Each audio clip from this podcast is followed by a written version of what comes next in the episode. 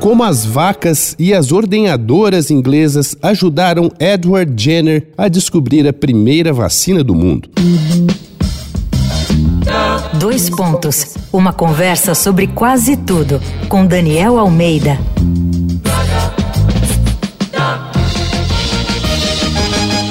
Essa é a série Picada de Amor Não Dói aqui nos dois pontos. Nós que agora esperamos tanto por uma vacina, devemos a varíola, ou melhor, aos homens e mulheres que primeiro tentaram combater a varíola pela invenção das primeiras vacinas.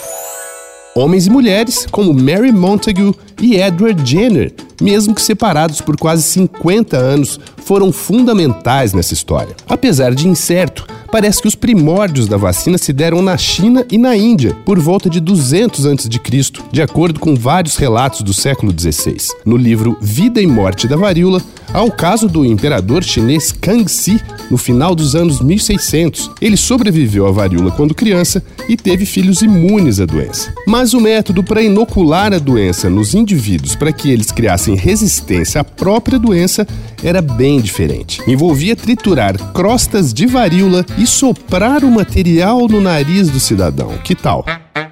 Mas a coisa toda mudou mesmo com o inglês Edward Jenner, tido como pai da primeira vacina. Depois de se formar médico, realizou experimentos relativos à varíola, que na época matava cerca de 400 mil pessoas por ano. Ele resolveu botar à prova um dito popular, de que as pessoas que ordenhavam vacas não pegavam a varíola humana, desde que tivessem adquirido a forma animal da doença. Foi aí que, em 1796, Jenner inoculou o pus da lesão de uma ordenhadora que tinha doença bovina no garotinho James Phipps, de apenas 8 anos. Phipps adquiriu a infecção de forma leve e 10 dias depois estava curado. Um tempo depois, Jenner inoculou no menino pus de uma pessoa com varíola humana e o garoto nada sofreu. De forma rudimentar, surgia ali a primeira vacina do mundo. Apesar de enfrentar resistência, em pouco tempo a descoberta de Edward Jenner foi reconhecida e espalhou-se pelo mundo. Mas você lembra que citei Mary Montagu lá no começo do episódio? Pois é, 60 anos antes de Jenner, ela tomou conhecimento de uma prática na Turquia que tinha praticamente extinta a varíola por lá. Mas quando ela apresentou a técnica na Europa, foi chamada de ignorante. Quem ouviu a série Mulheres Notáveis aqui do Dois Pontos,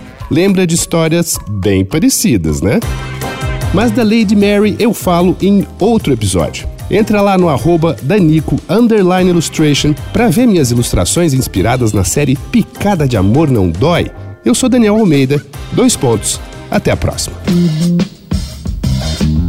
Você ouviu Dois Pontos uma conversa sobre quase tudo com Daniel Almeida.